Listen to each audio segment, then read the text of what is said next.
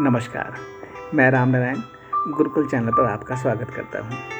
आज के अध्याय में चाणक्य ने स्वर्ग के विषय में बताते हुए कहा, जिस व्यक्ति का पुत्र आज्ञाकारी हो, जिसकी पत्नी उसकी इच्छा अनुसार कार्य करती हो, जो व्यक्ति अपने कमाए हुए धन से संतुष्ट हो, जिसे लोग लालच और अधिक कमाने की चाह नहीं हो, ऐसे मनुष्य के लिए किसी अन्य प्रकार के स्वर्ग लोक की कल्पना करना ही व्यर्थ है। स्वर्ग तो वह जाना चाहेगा, जो इस भूलोक पे दुखी हो। आज के अध्याय के लिए इतना ही। अपने नए अध्याय के साथ फिर से मिलेंगे गुरुकुल चैनल पर। नमस्कार।